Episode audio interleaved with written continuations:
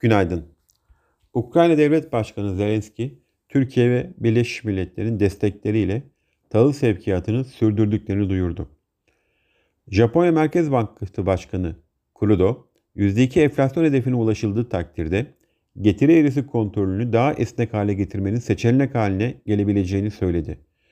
Yurt içinde imalat PMI Ekim ayında 46.9'dan 46.4'e gerileyerek geçen aya kıyasla hafif bir bozulmaya işaret ederken endeks üst üste 8 aydır kritik eşik olan 50'nin altında kalmaya devam ediyor.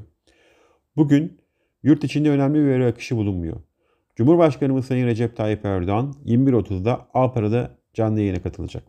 Yurt dışında Amerika'da özel sektör istihdam verisi ve FOMC toplantısı takip edilecek.